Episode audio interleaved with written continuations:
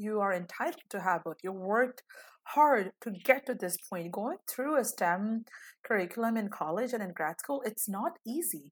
We worked very hard to get where we did. And so, why not enjoy it? Why not make the best of it? Hey everyone, and welcome to yet another episode of Entering Motherhood, a podcast dedicated specifically to new moms going through this amazing journey in life. I'm your host, Sarah Bilger, a postpartum nutritional coach slash mechanical engineer. And as always, I'm so excited to be here with you and share all of the information I've been lucky enough to obtain since becoming a mom. In this episode, we talk with Priya about her journey of struggling with infertility and becoming a mother through IVF while also pursuing a career in STEM.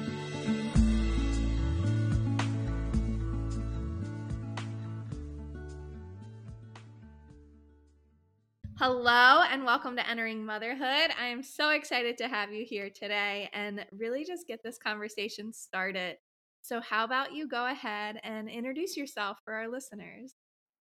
Hey, Sarah, I'm so happy to be here. Before I introduce myself, I have to say my favorite episode is episode 18. Everybody, please go back and listen to episode 18 it just it touched me on so many levels it was just it, it's beautiful there's no better way to describe it it's beautiful. Um, so anyway um, i'll leave the gushing aside for now. Um, hi everyone my name is priya I am an engineer and scientist by training. I have a master's and PhD in chemical engineering. I grew up in India and moved to the US, you know, almost a decade ago. Wow, time really flies. Um, currently, I'm a program manager at Amazon. So my day job, so to say, is um, driving efficiencies in the systems we use to manage innovation at Amazon. So, Amazon being the most innovative company in the world, according to me, um, it's definitely a very, very interesting and, and fun job that I'm enjoying right now.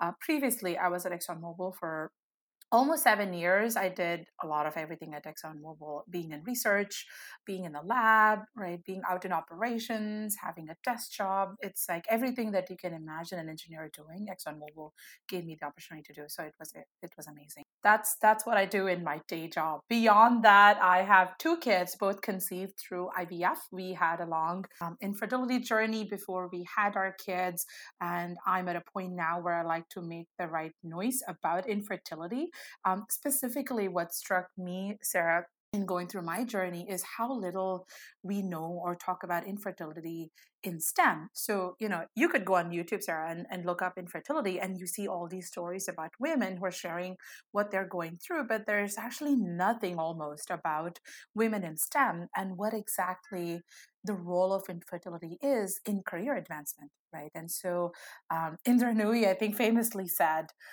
there's always a conflict between the, the, career clock and biological clock are always in conflict, right? And that really resonated with me, sir. I read that I think many, many years ago before I even started trying to have kids. And then over time, that particular quote just took me from like just feeling sad and depressed to now feeling enthusiastic and energetic about it and wanting to drive a change in that space. So that's where I am now.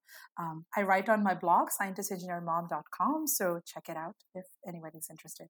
Yeah, I definitely feel that in a sense of you know women in STEM or or women that are pursuing a career and then also trying to pursue having a family. Those things can be very conflicting. And you know, for me, like it was in college up until 21, 22 and then like settling into my relationship with my then boyfriend, then becoming like fiance and then like once we were married, it was still even like a year after we were married until we were really like okay, like let's try for kids. So then at that point I was already I guess 27 mm-hmm. and now with our second i'm 31 so like you really start to like get up there in age and if i would have you know went for further education or, or anything beyond that it would have been delayed even more. And so i think that's something that like you said like it's not often talked about.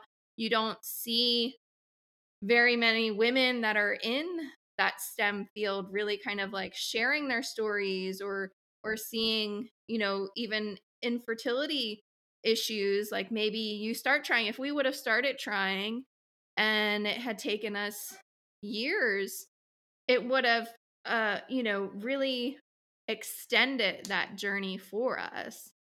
So, what was that like? You know, you going through your education, starting off your career, and then getting to a point that you were ready to start a family. Yeah, that's such an astute observation, Sarah. And that's exactly what happens to women. And and like I said, nobody talks about it, right? So I got married to my husband when I was 25, and I was in, in my PhD program at the time. And similar to what you described, it was a conscious decision. It was a choice we made to say, we're not going to have children until I finish my PhD and get a job, right? I think it's also a little bit of the immigrant mentality where you want to make sure that you have secured your financial future, right, before you think about other things. So that's where I came from um, in my head, thinking, I have this choice. I'm going to make this decision, right? And then when I was around 28, I was working at ExxonMobil. It had been, I think, a couple of years, 28, 29. And we said, okay, let's start trying to have a family. And then we were just having miscarriages after miscarriages. And it really hit me hard, Sarah, at the time, because you know we we i think you and i are in our generation we think about us as women having these choices right having this power to make these decisions and then when that backfires i i think i i, I really took a hit and i talk about it you know in my blog and other venues you know like like your own and i'm very transparent about saying those couple of years directly impacted my promotion, my performance at work. There's just no other way around it, right? It's a difficult time. for for anyone to go through. And so you know you have to walk into work and pretend everything is okay and it's all unicorns and rainbows but in your head you know it's not. And um, for me i think personally i don't think i did a very good job at managing what was going on in my body and in my mind and in my heart with what i was doing in my day job as an engineer right so uh, definitely impacted my career set me back by a couple of years who knows maybe even a few years right and then um, eventually we, we we were lucky our ivf cycles did work. So I had my daughter who's now four, and then during COVID, actually, I, I again through IVF, I had my son who is now one and a half. Um, it's definitely an interesting journey, and like I said, that intersection between your career and what's going on in your body is, it's just crazy. Yeah. So obviously now you talk about your miscarriages and you talk about your infertility journey and IVF and everything, but when that was occurring, your very first miscarriage, you know, like how far along were you? Were you discussing that with your work at all? And and like you were saying like you were kind of acting like oh it's all okay.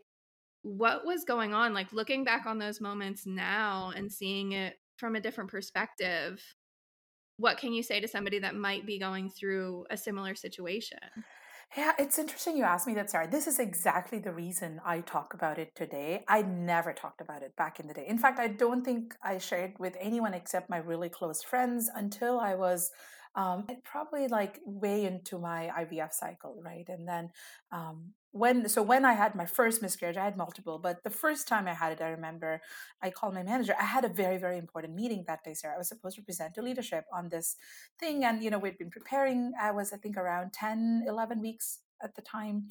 Um, I'd not told anyone, and I woke up. I sat in the car at eight o'clock, and I was bleeding and i somehow i just knew right something's wrong. I called my manager and i was bawling. I don't know how he even understood what i was saying. And he said okay what do you need? Do you need me to drive you? And in that moment he became a hero to me right? His immediate response wasn't anything else except what can i do for you? Right? I think in hindsight we need more men like that in the workforce in so many ways to support women right? And so um, at the time i think my, believe it or not, my first thought when I started bleeding was not oh my gosh, right? I might be losing this baby. It was, gosh, I have that meeting today at 11. What am I going to do? It's just how I was wired at the time, right? That's where my priorities were. It's it's a part of why I think being a mother doesn't hit you until you become a mother. Until then, it's this thing in the background, right? Um, but in any case, I never talked about it at the time, Sarah. And I still remember the day after I miscarried. So two days I rested at home, and day three, um, I was back in the office, and um, two days I'd taken sick leave, right? And I was walking out of meeting, and a coworker said to me, "Hey, I heard you were sick. Here you are walking around. Were you just playing hooky?"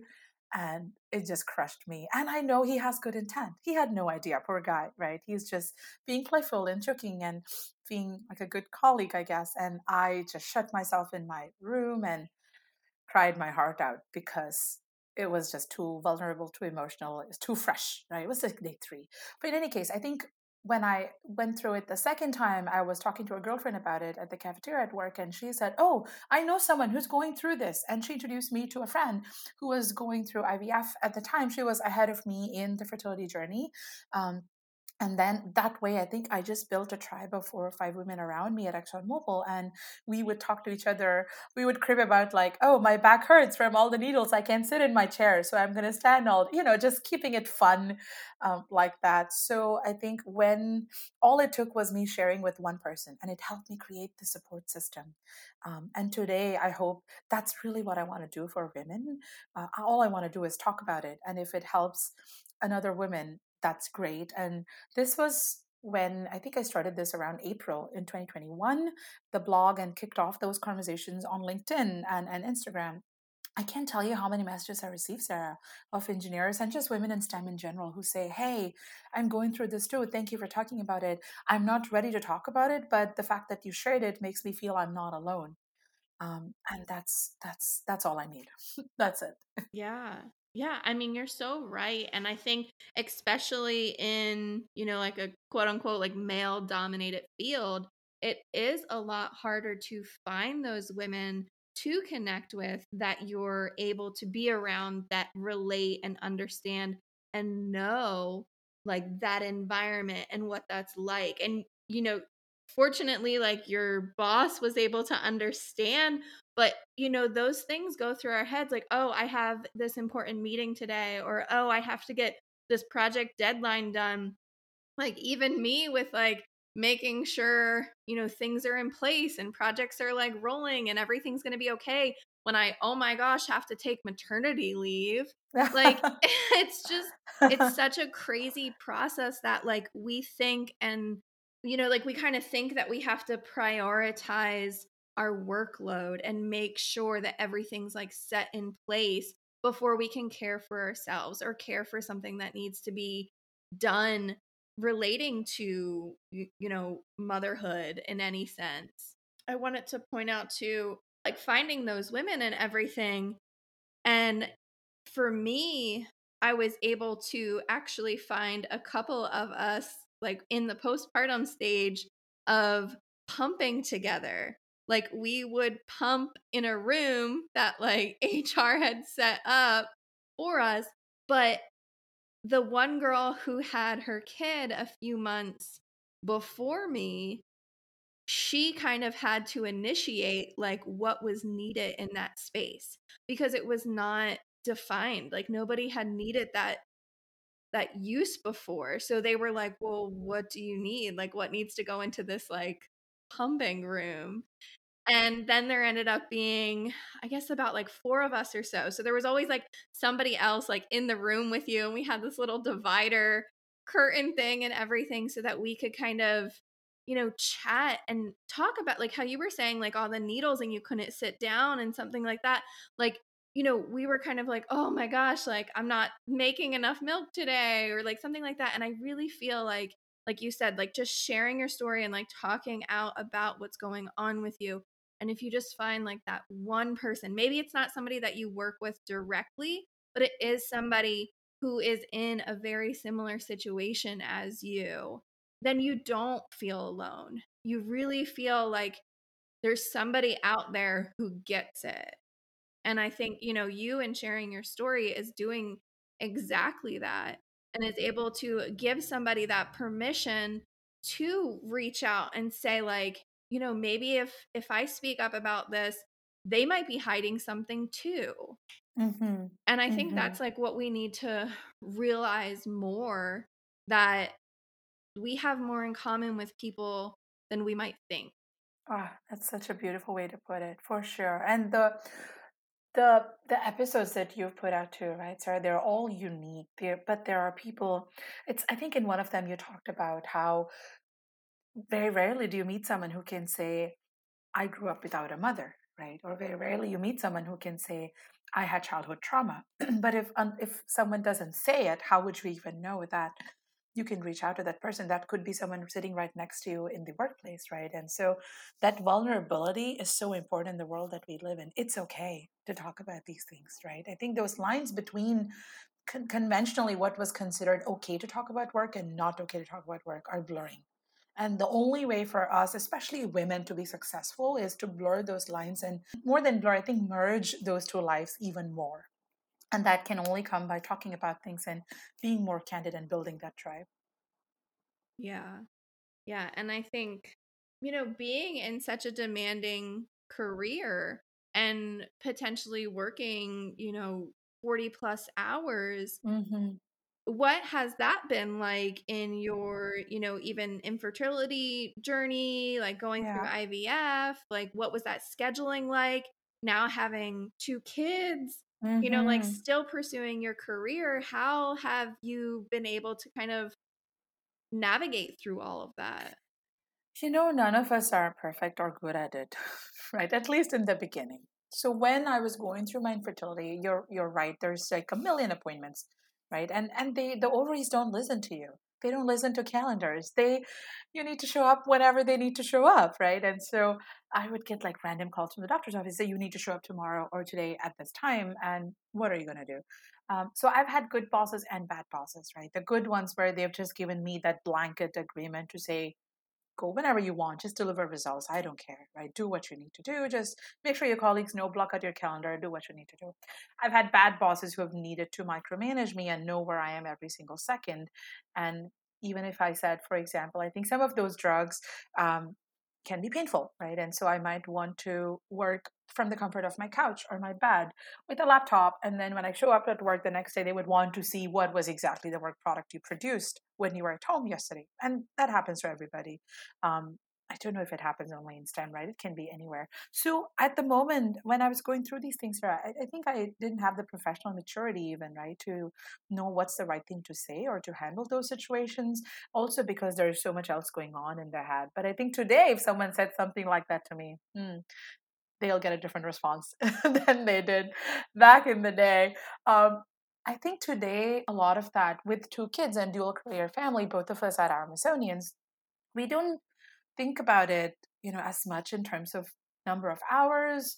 Uh, we it's fairly simple for us, right? Is it fun or not? If it's fun, we continue to do it in terms of work. If it's not fun, then we think about maybe we should do something else. Right? Uh, I think my husband and I look at it in a very, very too simple a lens to look at it from, but that's how we like to look at work. I don't think we've ever sat down and said, man, I had to work 60 hours today. I don't think I've ever said that in my life. Even when I was at operations, um, even during turnarounds, right? When you're there like all day, every day, seven days a week. If it was fun, I'll do it. If it's not, I'm out.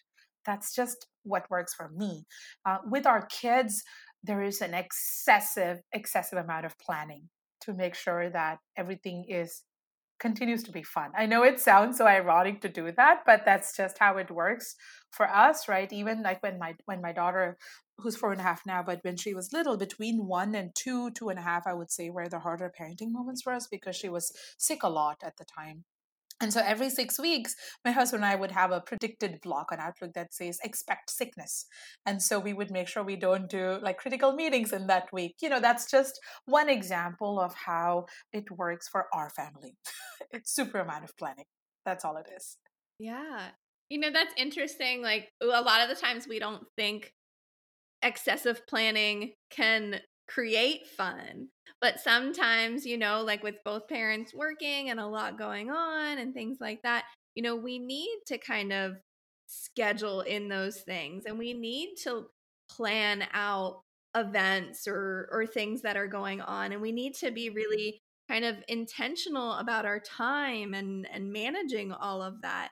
And I think I don't know if like it applies to you, but I think like being an engineer, I've very much enjoyed the scheduling yes. Yes. and planning out things and and really kind of like okay we're going to do this at this time and this at that time and I've sort of let those you know, stringent, uh, like very strict kind of planning, like drop a little bit because like you have to have that flexibility. But I still very much like I have a planner. I always write mm-hmm. things in mm-hmm. it. You know, For like sure. Rosie just went through soccer and things like that. Like, you know, we're expecting those things to progress and and keep up with. And you know, I really feel like you said too, like if it's not fun, like we're not going to do it. And I think with me now in work, I have found such a sweet spot of being able to work from home and being able to have that flexibility to also commit to my family and commit to work.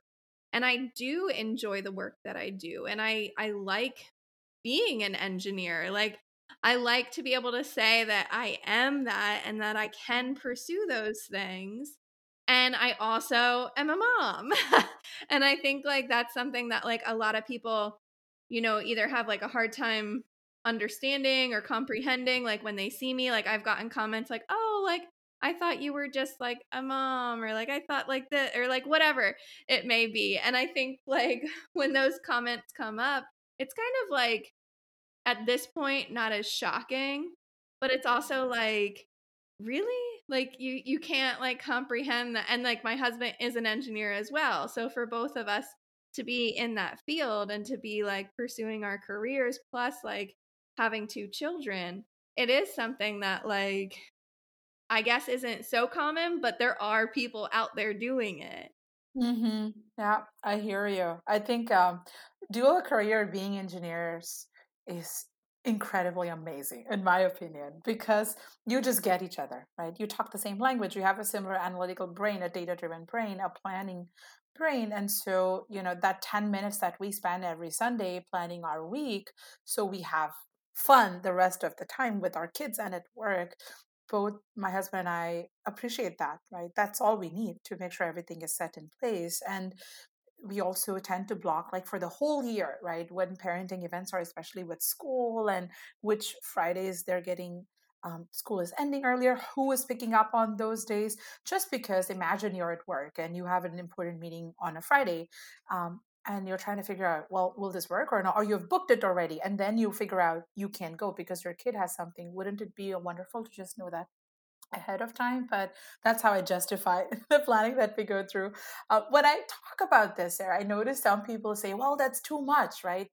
Too much excessive planning can kind of take the fun away. But I disagree. I feel like this works in the season of life that we're in now with two young kids, and we'll continue doing this as long as it's fun. And I fully agree with what you said about this, you know, people in the society still meeting people like us or women like us and saying, Oh, I didn't realize you were a working mother or an engineer, whatever that may be. So I take a lot of pride wherever I go in in talking about me being a STEM professional. That's why I beat the drum about it so much. Because we all need to make that noise and let people know it comes in all kind of faces and shapes and sizes and, and genders and cultures and so on, right? It's yeah. it's um, um, it's interesting when my daughter has play dates and she has girls who come home I, I, tend to talk to them about STEM, right? Tell them some simple things that are science and fun. And my friends would make fun of me, like, oh, come on. But I'm like, but start them early. They have to hear it at this age. Um, yeah. um, it's it's amazing. Even like small things when we're giving the kids a bath, my husband and I would talk about, oh, here is a balloon. What if you filled it with air? And now you filled it with water. When do you think it gets bigger? Right? Simple things like that. Um, we have fun out of both of us being STEM professionals. We like it. Yeah. Yeah, I definitely agree. And so, like, what would you say to somebody who maybe is pursuing their career in STEM and they're also thinking about being a mom and they're kind of like, well, how would I navigate both? Or maybe you know they're five years into their career or so and they're looking to start a family and now they're questioning like am i going to be able to continue in this career and also have a family like what were some things that were kind of like going through your head or things that really helped you continue to stay in the field yeah that's that's an interesting question so i recently i was in the amazon office and i ran into a VP that I really look up to in the restroom, and I asked her, "Did you ever, did you ever think twice when you were offered the role of a VP if you should take this or not?" And she said, never. And she's, you know, a mom of two kids. At the time, her kids were probably in middle school. She said, never. I looked at it as an opportunity that came my way. I said yes because I wanted this. This was my ambition. And then I knew I had a strong support system in the house where I could go back and talk about how would we make it work, right? And that's, in a way, that's exactly how I think about it too, Sarah is you i think these questions that we ask ourselves these doubts that we all have can i do this will my career get impacted when i have a baby will having a baby be impacted if i grow in my career how do these two work together with it, with each other these questions are normal and natural especially for us as women i don't think i've ever heard a guy say my gosh, can I be a dad and have a career? I mean, maybe they have it in their head. Nobody says it out loud, but as women, we say it all the time.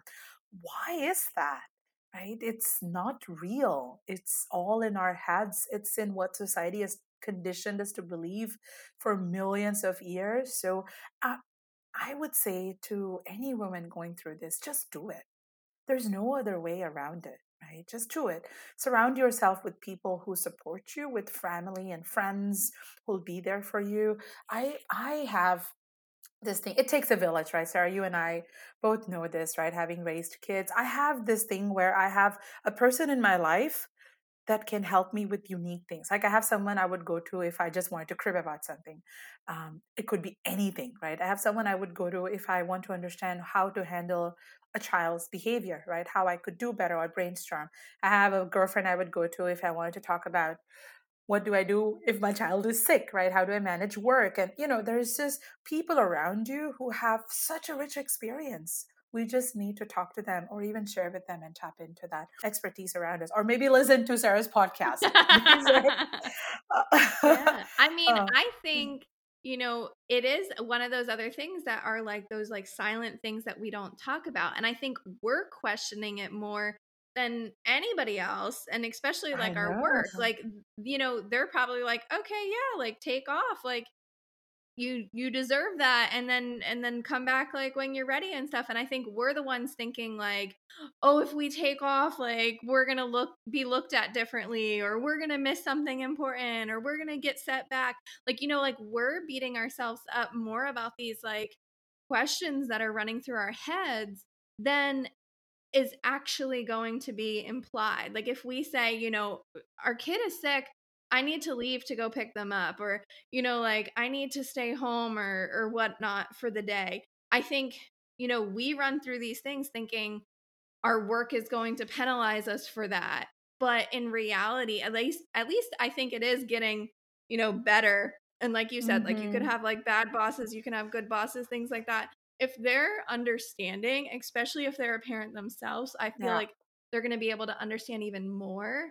It's going to be okay. Like that meeting that you need to go to is if somebody else can come like take over and and it will work out or you can reschedule it. You know, I think we have to understand that like work is a priority but family is a priority too. And right. it can be balanced. And I think you know more people are evaluating that and more people are accommodating to you know women in the workforce and and wanting to keep us there because i think we really have come a long way like you said like with your daughter and her friends and you're sharing like like stem activities and things and stuff with them like we want girls to see that it's a possibility and i think the more women that stay in the workforce and have families and are able to really amplify that are going to be able to show that it is possible. We can have those things. We can keep pursuing the career if that's what we want. Yeah, yeah, for sure. For sure. I want to say two things on what you just said, Sarah. One is you're so right about everything is in our heads, right? So when my daughter was born, I already knew I had a bit of a setback in my career during my infertility phase, right? And so I came back to work in 11 weeks thinking, oh my gosh, just like you said, I have to be back and do this work and do that work, right? Well, I had my son, I took off for six months. I was like, I don't care. You'll be fine, ExxonMobil. I'm going away for six months. Um, I'll be back. So you're right. It's all in our heads. But yeah, I mean, with my first, like, I only took off nine weeks because I was only allowed the eight weeks I had a cesarean, and then I took an extra week of vacation. And that I felt like, you know, was a good amount of time, but I could have taken off longer and it For would have sure. been the same thing. Like it, it work would have still been there. Like it hmm still would have existed. Like I could have returned back to things, but I felt that, you know, work guilt in a sense of like, I have to prove that I'm a good employee. Like I have to, and even now, you know, like exhaustion, like in the first trimester, or like I'm sure when you were going through treatments and stuff, you were saying like some are like harder than others. And like just having like a sick day to yourself or something and giving yourself that permission to take that time to really just relax and understand like what your body is going through and tell yourself like it's okay to take that break and if they don't understand, then like maybe that isn't the job for you. That's right. That's right. It's time to move on. We don't think we have the power, but we do, hmm right? I mean, if anything I've learned in my career, it's that I'm a talent. I mean, not that I'm talented. I mean, like you, anyone, right? All of us, we're a talent. We go anywhere that we want.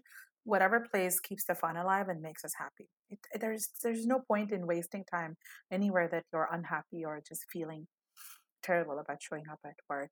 I just remember the other thing I wanted to say, Sarah. The second thing I wanted to say is about this choice between career and family. A lot of times you see these conversations around I love my job, but my family is always my number one priority, right? I tend to think about it differently, and that ends up being an unpopular opinion sometimes. For me, as a woman, especially in our generation where we're trying to drive this massive change, my career and my family are both my priorities. Why shouldn't they be? One doesn't come at the expense of the other. Both need to learn to blend and work harmoniously. And that's what I'm always working towards. That's what my husband's always working towards, right? And so it's, I think it was, it's easy to say, and it's the obvious answer, right? You'll not hear anyone saying, my career is more important to me than my family. I mean, at least not out loud. They might be thinking it in their head.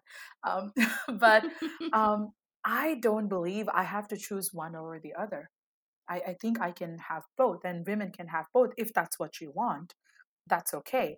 Sometimes I meet women, especially younger women, earlier in their career, where they might, they almost feel guilty about saying that. Why should they be? It's okay to have both, right? You are entitled to have both. You worked hard to get to this point. Going through a STEM curriculum in college and in grad school, it's not easy we worked very hard to get where we did. And so why not enjoy it? Why not make the best of it? Yeah. Like you said, I think, you know, we are able to have both. And I think the more women that do push for that and do pursue that are going to be examples of that that is possible. hmm And I think that's really what it comes down to just seeing, you know, more people doing it and showing that it is possible allows for people to normalize it and see it for themselves. For sure. For sure. And it's okay also to be a woman who says, I've had it. I need some time off. I'm going to take a break. Right? Whether it's, I mean, I don't think we ever take a break from being a mom. so if we have to save ourselves, right, for our own mental or physical or emotional health, it has to be some time away from work, whether it's a short leave, like you said, or just quitting for a couple of years, whatever it is, right? It works. Right. You have the choice, right? We live in different times, and it's really up upon us to show that we have this power, to show that we can make these brave choices, and that's totally okay. Yeah. Yeah. I think we have a lot more flexibility and a lot more of that choice now than, you know, women in the past may have. And, you know, I'm excited to see where it's going to progress into. You know, like you hear like oh, he's a good family man and good working like dad and things like that. And like I'm ready to just hear like that about all the moms and that like we can manage it all and it's not just like assumed that oh yeah, of course like you're doing that stuff for your kid like you're the mom. Like, you know, like we can have our career and have our children and our husbands can help with that too. hmm That's right. That's right. You know, I joke with my friends that picture that went viral of the Bumble CEO ringing the bell in New York, right, with her baby, I think one year old son on her. That should be a non conversation. That's the kind of picture that I don't want going viral in the world, right? Or the leader at Spanx with her pregnancy. I think it was all over my LinkedIn feed. And I don't want to see that anymore. That's the world I want to be in where that's normal. It's cool, right? You did this, it's fine. Um, that's normal. Women now just achieve great things. It's like one other thing that's right. going on. It's not unique anymore. That would be awesome. Yeah. You know, like sometimes like I get kind of like, how do you do it all? Or like, you know, like, oh, like you're like a superhero mom to be able to like be working full time and have a family and do it. And it's like, yeah, like, okay, it's like a great accomplishment, but we're not saying that to the men. We're not saying like, "Wow, look at you with your full-time job and two kids." and uh, you know, like it's just it's such a crazy like phenomenon that's kind of like going on and like I think it should be praised and like, you know, every accomplishment is like good, but at the same time, yeah, like it needs to be normalized in the sense of like well, why can't that happen? For sure, for sure. And we live in such crazy times. And my dad was visiting me from India, and we were talking about how being a parent in my and your generation is very different from being a parent in their generation. There's a lot more pressure, there's a lot more stress on us, on our kids. It's just a different time that we live in, right? The rules are all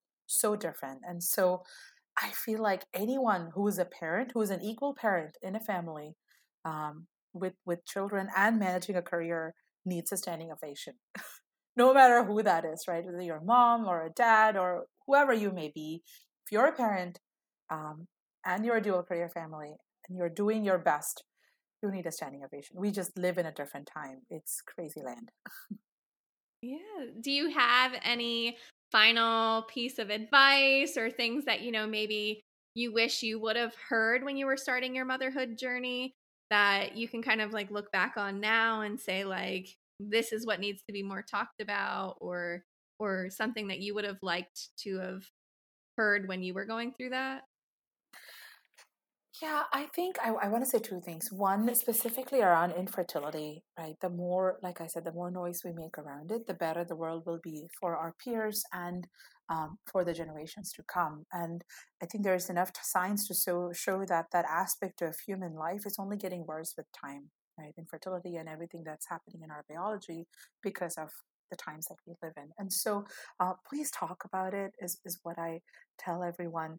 Um, if you're going through it, reach out to someone, right? And if you're a leader, I always think about it in terms of what can everyone in the society and in the workplace do, right? Everybody has a role to play. As an individual, what can you do? As leaders, what can you do? As colleagues, what can you do? So I talk about some of it in my blog, and I have a book chapter that I recently wrote where we specifically just talk about infertility and leadership um, and how we can, how the two need to work together uh, to support women. So the only thing I want to say to anyone listening who's a leader in an organization and you know you have a man or a woman in your organization going through infertility, please remind them of what they were they are capable of because they have forgotten it. Right? I'm sure you have talked about what their career will be like, what their plans will be like for the next short term and long term. Please remind them of, of their awesomeness, right? And what they set out to do in, and achieve in their careers. I think that can go a long way. I wish someone did that for me, Sarah, uh, because I definitely forgot. I definitely questioned my self worth. I um, when I when I was going through my infertility, like I said, I had a PhD, right? I'd I'd presented at over twenty conferences. I had ten peer reviewed publications. None of that mattered. In my head, I was just this infertile person, right? None of my accomplishments mattered, but I wish someone had reminded me of them outside of my husband and you know my close friends, because when they do it, you feel like they're just doing it to as a pick me up for you. But I think if someone did that in the workplace, especially a leader, that would have really helped me out. Secondly, I think on my blog, I am compiling 100 STEM stories, and my goal is to compile 100 STEM infertility stories by April 2023, which is National Infertility Awareness Week. And so, if you know anyone who is experiencing infertility or you are someone um, going through it yourself, please reach out to me. You can find me on LinkedIn. My name is Priya Santanam. You can also find me on Instagram, a scientist engineer mom, um, or go to my blog, scientistengineermom.org. Um, it can be anonymous. So you'll see on the blog there are a lot of anonymous stories. Like I said, there's not a lot of comfort in talking about it, especially when you're going through it or it's too fresh in your mind. That's okay. But reading that story can be so helpful to someone else. So so please reach out and share your stories. I've Sarah, I'm realizing over time I've set like a super ambitious goal for myself. It some days it's just sad. I feel like I don't know if I can ever get the hundred stories I want to showcase. But um maybe I believe maybe. in you. I do. Maybe. I think you know they they are out there and like you said like even being able to be anonymous and like if you feel like you know even if I think a lot of the times we underestimate the power of our story and we think like oh it's not that important or oh it's just something that happened to me like maybe it was just like a small miscarriage that like happened once and they're like you know playing it off like it wasn't a big deal but like i think every story is important no matter if you think it's small or big or not like no matter what and i think in sharing it we're really able to relate and have that feeling of not being alone. So, eh, you know, if you're out there and you're listening and you have something that's even like remotely relating to this, reach out to you and and really just just share what you have and what you have to say. So, I don't think it's a big ambitious. I mean, it's going to be amazing and awesome, but like I think you will find those people. Thank you, And Sarah. yeah. Thank you. I So think Sarah's out there. oh go ahead. I was gonna Sorry, say I I was think they're out there. It's gonna it's gonna happen. looking forward to it. I hope so. So these are my final parting words. Every story is important. I'll just steal Sarah's words because they're so profound. Totally makes sense. Every story is important. Yes.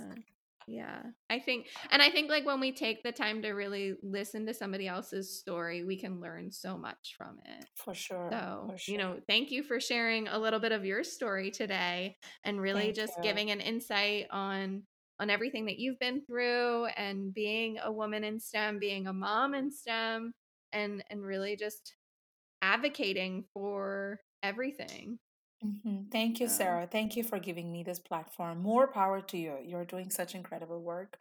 Like I said, episode 18, everybody, please go and listen. It, it's so beautiful. It's all right. Thank you, Well, Sarah. thank you. It you. was awesome talking to you. Thank you. Well, this wraps up yet another episode of Entering Motherhood. I hope that you have found this episode helpful, and if you liked it, please share it with others who might also benefit from this information. If there's anything that you'd like to know more about, or maybe you know someone who'd like to be on the show, please visit my website, enteringmotherhood.com. I'm so thrilled to be going on this journey with you and getting the amazing opportunity to help moms during this postpartum experience. You can also now find us on Instagram and Facebook at Entering Motherhood.